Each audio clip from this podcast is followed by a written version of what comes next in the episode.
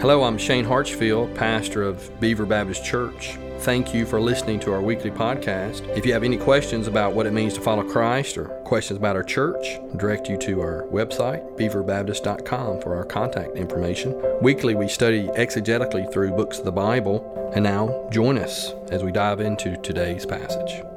Many years ago, a famous queen visited a wealthy king. She had heard about this king. He was he had more riches than any other. And he also had skills. He could do many things. He could build incredible buildings. He had great wisdom. In fact, he was a sage. It was reported that his wisdom had no rivals. And this queen thought maybe the stories were a little exaggerated, and so she visited Jerusalem to see for herself. So we're in 1 Kings quickly chapter 10, verse 4 through 7. Hold your spot there in Ecclesiastes. 1 Kings chapter 10, verses 4 through 7. And when the queen of Sheba had seen all the wisdom of Solomon, the house that he had built, the food of his table, the seating of his officials, and the attendance of his servants, their clothing, his cupbearers, and his burnt offerings that he offered at the house of the Lord, there was no more breath in her. There was no more breath in her. That, that means she was amazed. She was in awe. She was wowed. Verse 6 And she said to the king, The report was true that I heard in my own land of your words and of your wisdom. But I did not believe the reports until I came and my own eyes had seen it. And behold, the half of what was told me.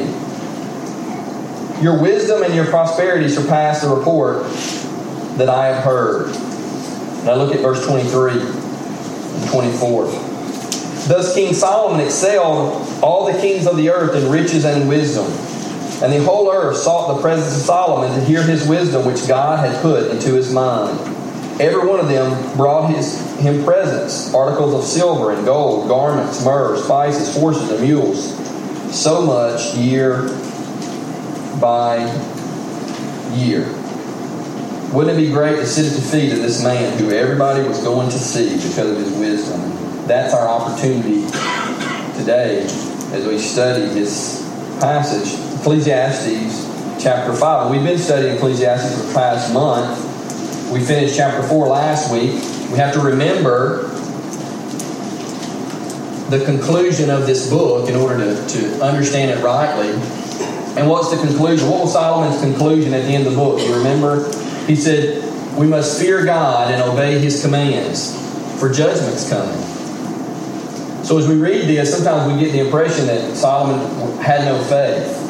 And he was, he was a cynic or he was a pessimist. But that's not true. He's a man of faith. He says his conclusion fear God and keep His commandments. And so as we study, we have to keep that in mind. But Solomon, the wisest man to ever live, he's on a quest to find purpose in life under the sun.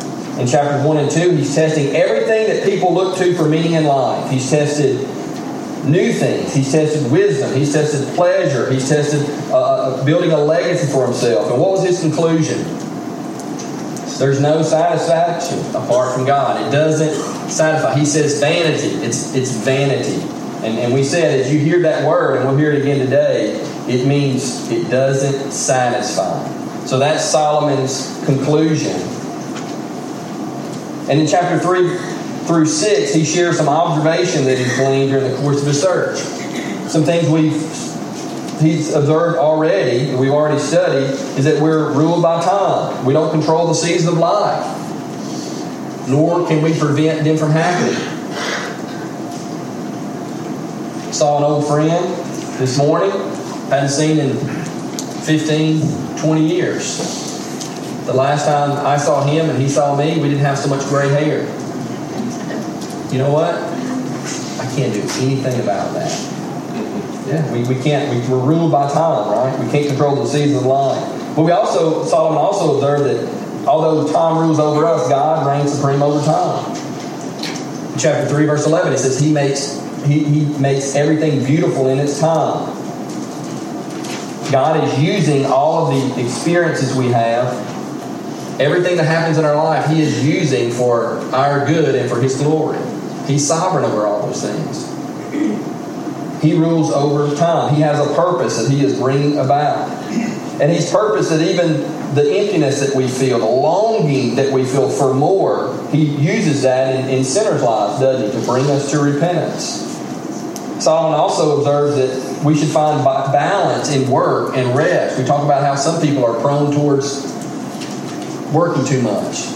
The right, Brent? And then some people are, are, are, are kind of leaning more towards kind of being lazy, right? Yeah, they don't really want to work. In fact, today we have a, a large population that don't want to work in our country. So there's a balance, isn't it? Yeah, there's a balance in life. Yeah, find balance in work and in rest. He also observes that we should pursue relationships, right? We should avoid seclusion. We can't we can't follow Jesus alone. We need each other. I need you and you need me. We should pursue relationships. So let's continue learning from Solomon as we look at Ecclesiastes chapter 5. There's three things I want to point out to you. The first thing, looking at verses 1 through 7, is Solomon says, Don't be too casual with God. Don't be too casual with God. He says, chapter 5, verse 1 Guard your steps when you go to the house of God. To draw near to listen is better than to offer the sacrifice of fools, for they do not know that they are doing evil.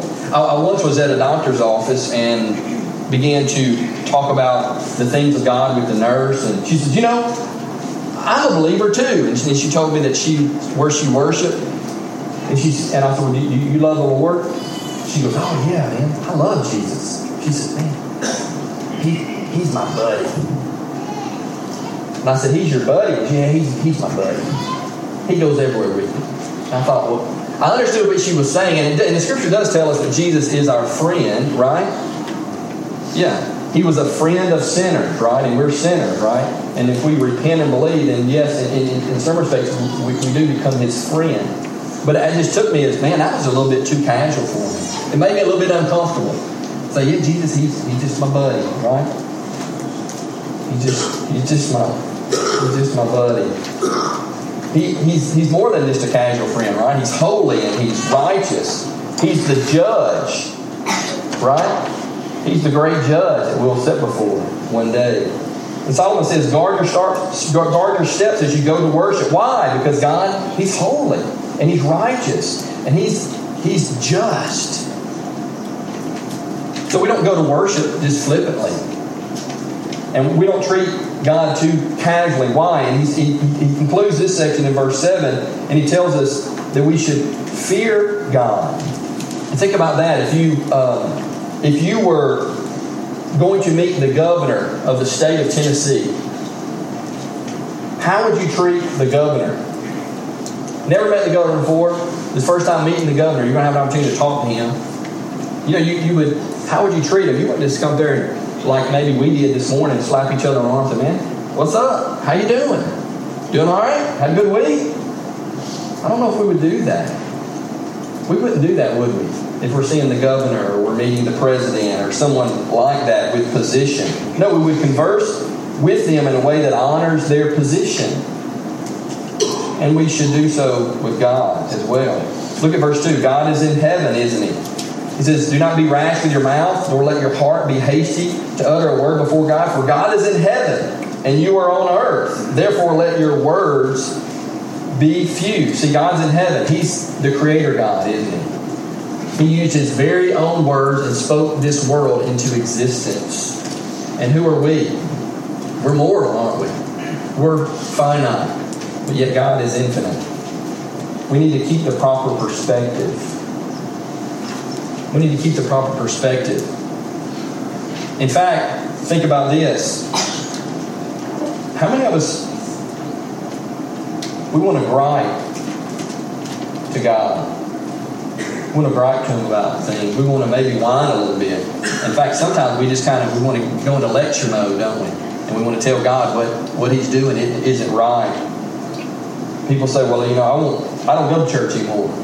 And I, I people tell me that. You know, being a preacher, um, they, will tell me that. I, I, don't go to church anymore. Oh, well, why is that? Well, God let my mama die. So your mama was 101. I mean, come on. What do you want? What do you want God to do? My child got sick. I lost my job. My husband left me with two kids. My wife left me. Solomon tells us we need to we don't need to treat God too casually. We don't need to gripe with God. Because He's in heaven. He's a sovereign creator ruling over all things. And we are just mere men, sinful and imperfect. Job, he was taught a lesson, wasn't he? you remember Job? He lost everything he had, right? His children, his fortune. He wanted to pout a little bit. He wanted to tell God that God wasn't doing things rightly. He wasn't holding up his end of the bargain. And then we see in the end of Job, chapter 38 through 40. I'm going to read a couple couple verses for you. Then God, you know what God does? Well, God questions him. He gives him about 70 some odd questions. He said, I will question you, and you make it known to me, since you know how things should go. Let's talk about this for a second. I'll ask you a few questions, Job. Where were you when I laid the foundation of the earth? I created this thing we call earth. Where were you when it was created? Have you commanded the morning since your days began and caused the dawn to know its place? I make the sun come up every morning. Who are you?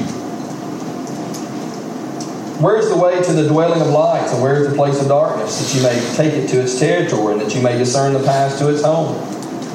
You know, for you were born then, and the number of your days is great, right? God being a little cynical with Job. You cause the dew to fall, the ice to come, the frost to come? What about the constellations? Did you set them in place? Can you hunt the prey for the lion? Do you feed the lions? Who feeds the lions? Job, I feed the lions. Who are you talking to with your complaints? Do you know when the mountain goats give birth? Do you observe the calving of the does? Who, who caused all that to happen, Job? God says, I, I do. I cause out all that to happen. Who are you to question me? Will you even put me in the wrong? Will you condemn me that you may be in the right? Have you an arm like God, and can you thunder with a voice like His? Who is first given to me, Job, that I should repay him? Whatever is under the whole earth, under whole heaven, is mine. And what was Job? Do you remember Job's response in chapter 42? He says, verse 6, Job says, I despise myself and I repent in sackcloth and ashes. God put Job in his place, and maybe he needs to put us in our place sometimes. We can't be too casual with God. He's not just our buddy, He's our Lord and Savior who sovereignly rules over everything that happens, every good thing and every bad thing, using it all for His glory and our betterment. Let's look at verse 3 here. For a dream comes with much business, and a fool's voice with many words. Verse 4 When you vow a vow to God, do not delay paying it, for He has no pleasure in fools. Pay what you owe. Don't make false commitments to God. Don't barter with God. Don't make deals with God. If you say you're going to do something, then let's do it. I think of marriage and how we perform many many wedding ceremonies. I'm batting about 500 on this wedding deal. About 50% of my people that I marry leave that one of them will leave a spouse. Uh, breaks my heart. Think about that in marriage. What are we doing? We're we say I I pledge my life to this woman that you've given me. Commit to leading this woman discipling this woman till death do us part. I'm committing God to be faithful to this man that you've given me and to be his helpmate forever and ever till death do us part. I think about that.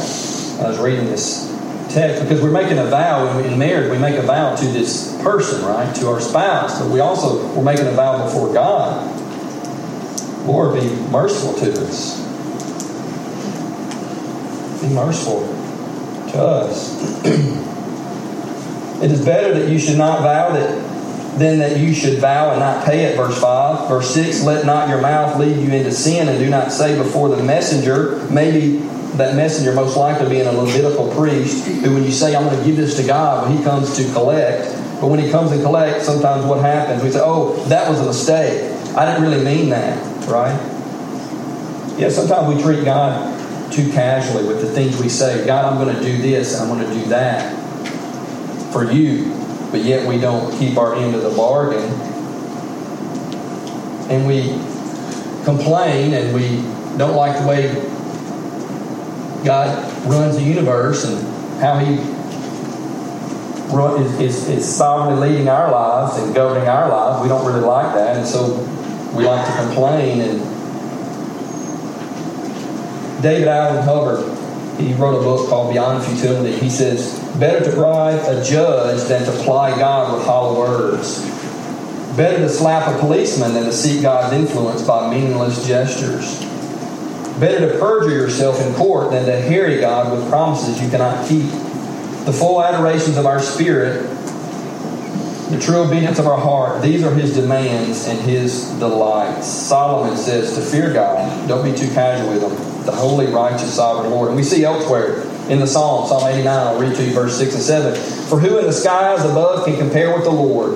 Who is like the Lord among the heavenly beings? In the council of the holy ones, God is greatly feared. He is more awesome than all who surround him. Solomon says here in this text, don't, don't treat God casually. Fear God. Respect Him. And for goodness sake, don't lecture God. Trust His sovereignty and fear Him. What else does Solomon observe? The second thing I think we can we, he observes is that money mad people are not satisfied. Look at verse 8 through verse 17.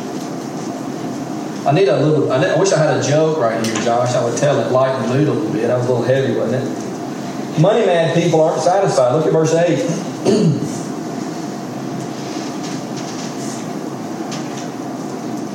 If you see in a province the oppression of the poor and the violation of justice and righteousness, do not be amazed at the matter. The high official is watched by a higher, and there are yet higher ones over them. But this is gain for a land in every way, a king committed to cultivating fields. Money mad people aren't satisfied. Um, prosperity is, is, really overrated. Some say it's a curse. And know some of you are saying, curse me, God. Curse me. Uh, but here in verse 8 and 9, uh, Sometimes with an abundance of money comes a, a, greater degree of authority and power. We see that all over the world. I've seen it in other countries. We see it here in our country as well, in America. Those who have money oftentimes have power, right? And this sometimes leads these wealthy, powerful people to use this authority to their advantage, right? Yeah, I mean, why is that? It's because they're sinful, right? And what they have is, is, is, a little, but they want more, and so they use their authority to get more, right? And we see this. We see this in our country. We see it in Washington.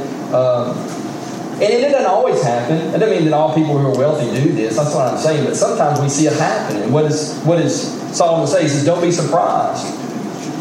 In fact, in, in governments where the, the people have uh, less say so, the corruption is usually more severe. Take China, for instance. That's the way it is there. There's more corruption there just because there's you got fewer people with all the control. And what do they do? They use the, their power and control to get more for them, right?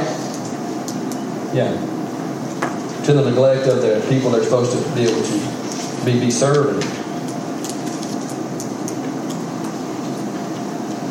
Don't be surprised when the wealthy use their authority to gain more wealth for themselves. Why should we not be surprised? Right? Because riches don't satisfy. Because when somebody has some, what do they want? More. That's right. Yeah, verse 9. This is a difficult verse here. But you know, even the king is fed by the land, right? They're folks just like us, right? They have a God who's providentially watching over them. So, one thing that we, we talked about last week is injustice. God is the the one who makes all things right. No injustice goes unsettled. God is just, right? Of course, the, the, those who have the, the, power, they, they have the authority, they should use that to help the masses. They should use it compassionately, not oppressively. And we see that too, don't we? Yeah, we see people who have authority and power using their authority to, to help many people. We see that all the time. But don't be surprised, Solomon says, when the wealthy use their authority to gain more wealth for themselves. Yeah. It doesn't, it doesn't satisfy. Look at verse 10. Riches don't satisfy. It's vanity, right? Philip Graham Ryken, he titled this section of his commentary on Ecclesiastes as Satisfaction Sold Separately. That's a title for the sermon. I thought it was kind of quite creative. How many of you how many of us are actually satisfied with how much money we make? And I'm looking at and seeing your faces, and some of you, you work for others, uh, construction workers, bankers, uh, postmen, exterminators. I see all different kinds of people here, truck drivers, and some of you have your own business. How many of you can would actually say, you know what? I think I get paid enough. You might like, yeah, I think, man, I make plenty. I make plenty. There's one. Thank you, brother. There's one. You know, but most people say, you know what? I think I need to get a raise. I work hard. I think I need more money. And if you don't need it, you're like, you know, I don't really, I, I don't, maybe I don't deserve it, but I sure do want it, right? Jessie O'Neill, she, she writes a book called The Golden Ghetto, The Psychology of Affluence. She says people have a, it's a spiritual problem. She said that the problem is called affluenza. It's a desire for affluence. And it drives many people to, to be preoccupied with obtaining stuff, right? Making more money. And it's an unhealthy pursuit of money affluenza. I kind of like that. Yeah, but money doesn't satisfy. Look at verse 11. And when someone does make a lot of money, what happens? There's other people that come and they want a piece of the pie, right? You make more money, more wealth when the IRS wants more as well, don't they? And then you have maybe even these parasitic type folks who want their piece of the pie. And I had, I had a, a guy I know he was doing he was going to work for some family members of mine, and the family members of mine they, they do pretty well financially, and he do this, and he, he goes and he, he tells me he says, you know, I'm going to go do some work, and he was going to give him a bid for this work. He says, you know, I'm, I'm going to get some of that money. I'm going, I'm going to get some of that big money they make. He didn't get the job, but that's how it works lawyers and accountants and the IRS. The more you bring in, the more you pay out, right? Yeah, so it, it, it doesn't satisfy.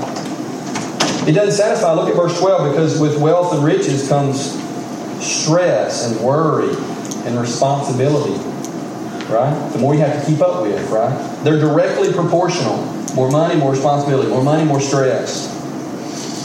How many of you have dreamed of owning your own business only to open it and then long for the day that you can punch a clock. And some of you right now, you have your business owners, and you're like, I'm right there now, brother.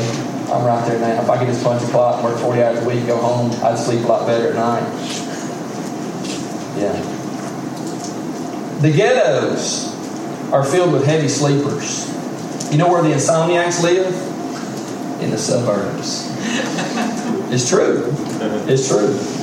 Yeah, the insomniacs live in, in the suburbs. Charles Swindoll, he says, more money, more people. More people, more worries. More worries, less sleep. I, I was, I just, I tried to. It was funny when my wife and I were in China. I just kind of got plugged into work in East Asia, and I didn't even, I didn't even think much about what's going on in the West.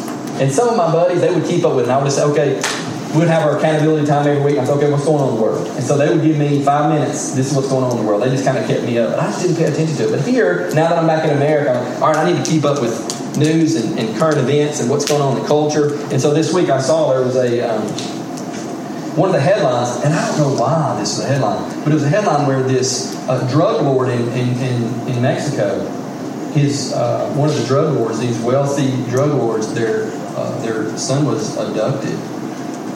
I thought, that's horrible. And I think, well, why is that headlines in the news? But it made me think, you know, poor kids don't get kidnapped for ransom. They don't.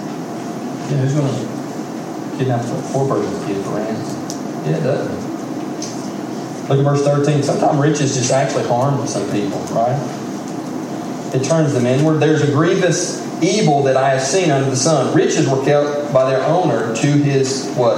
Hurt, right? Yeah, actually hurts people. Verse 14. And others are wealthy but lose their wealth quickly, right? Maybe due to bad investments or maybe to no fault of their own, right? But it happens. People lose their wealth. They lose their savings. They lose their money. They lose their property. I mean, think about it for all you bankers that are here today. Where can you put your money that it's guaranteed?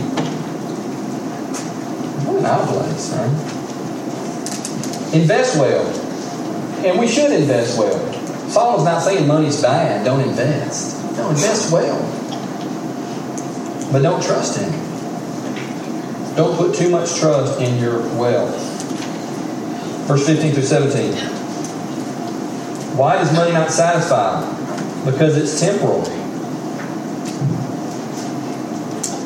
As he came from his mother's womb, he shall go again. Naked as he came, and shall take nothing for his toil that he may carry away in his hand. This, all, this also is a grievous evil.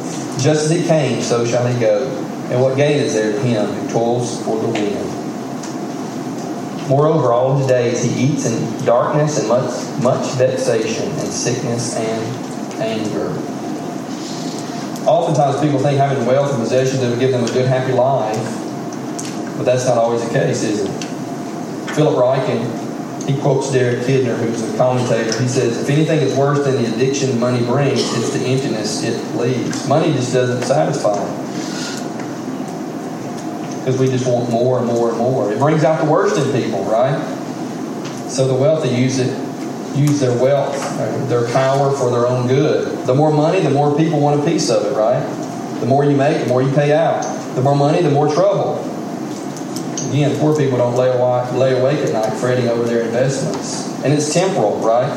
Some lose their fortunes.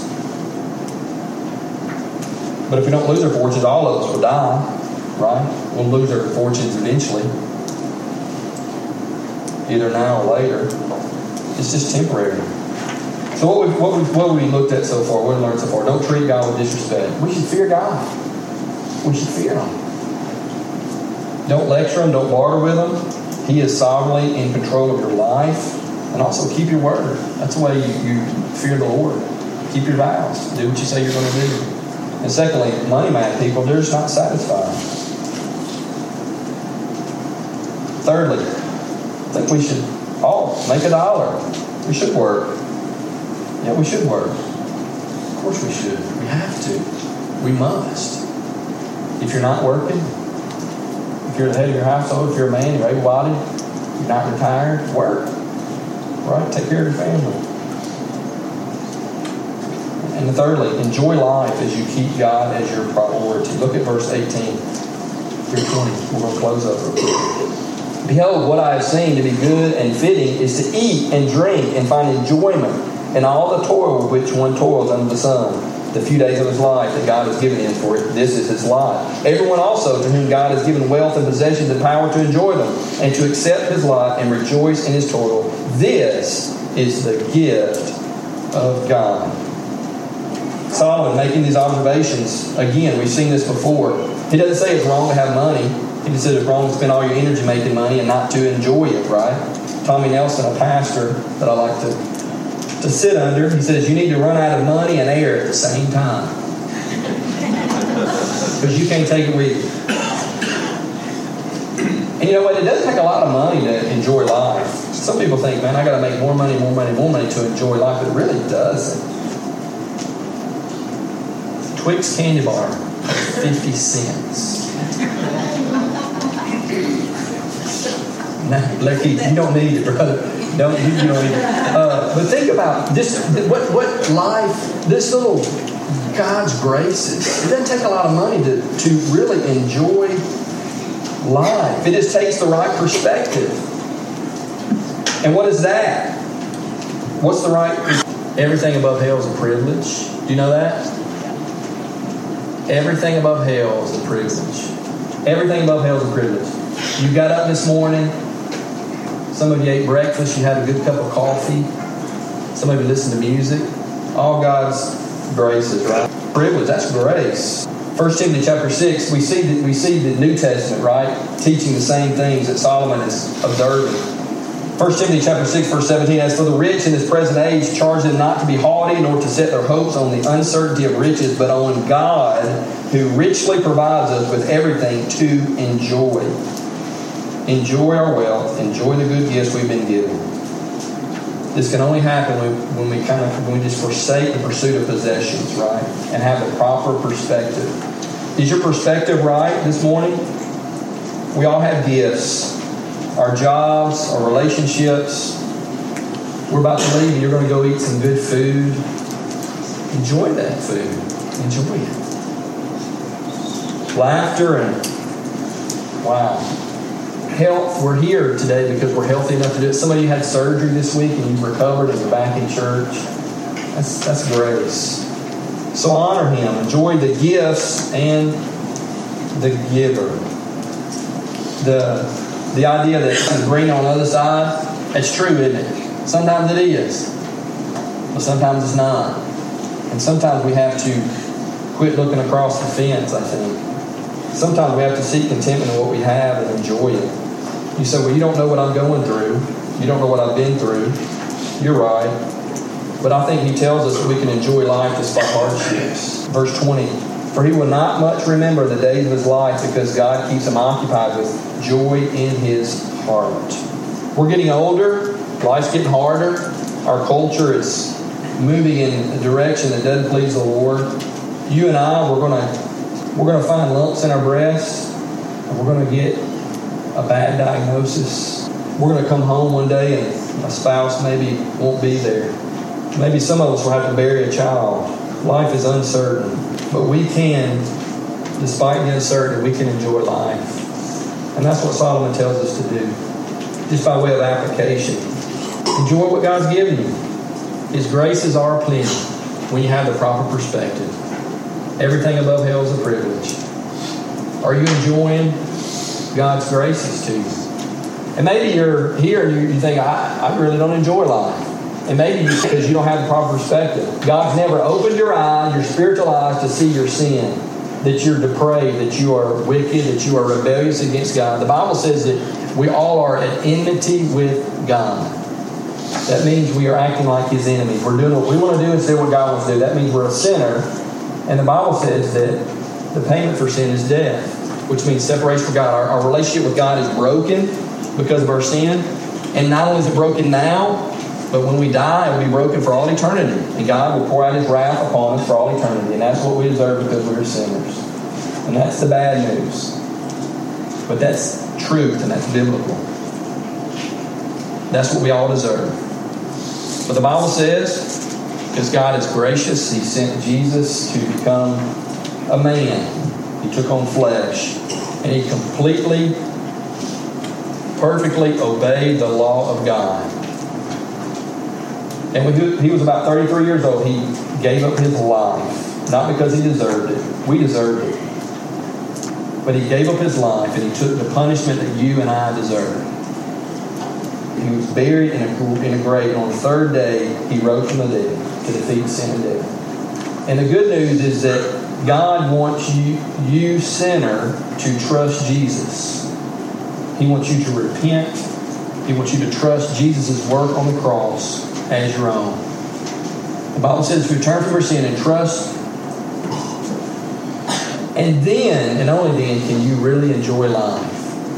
Because no matter what you're going through, and whether you're going through it now, it's right around the corner. Sickness, death, heartache, difficulties, they're coming. But even in those moments, we can enjoy God's graces. Thank you for tuning in today. Be sure to subscribe to our podcast if this message has been helpful to you. Again, if you have any questions, go to our website for our contact information, and we'll see you next time.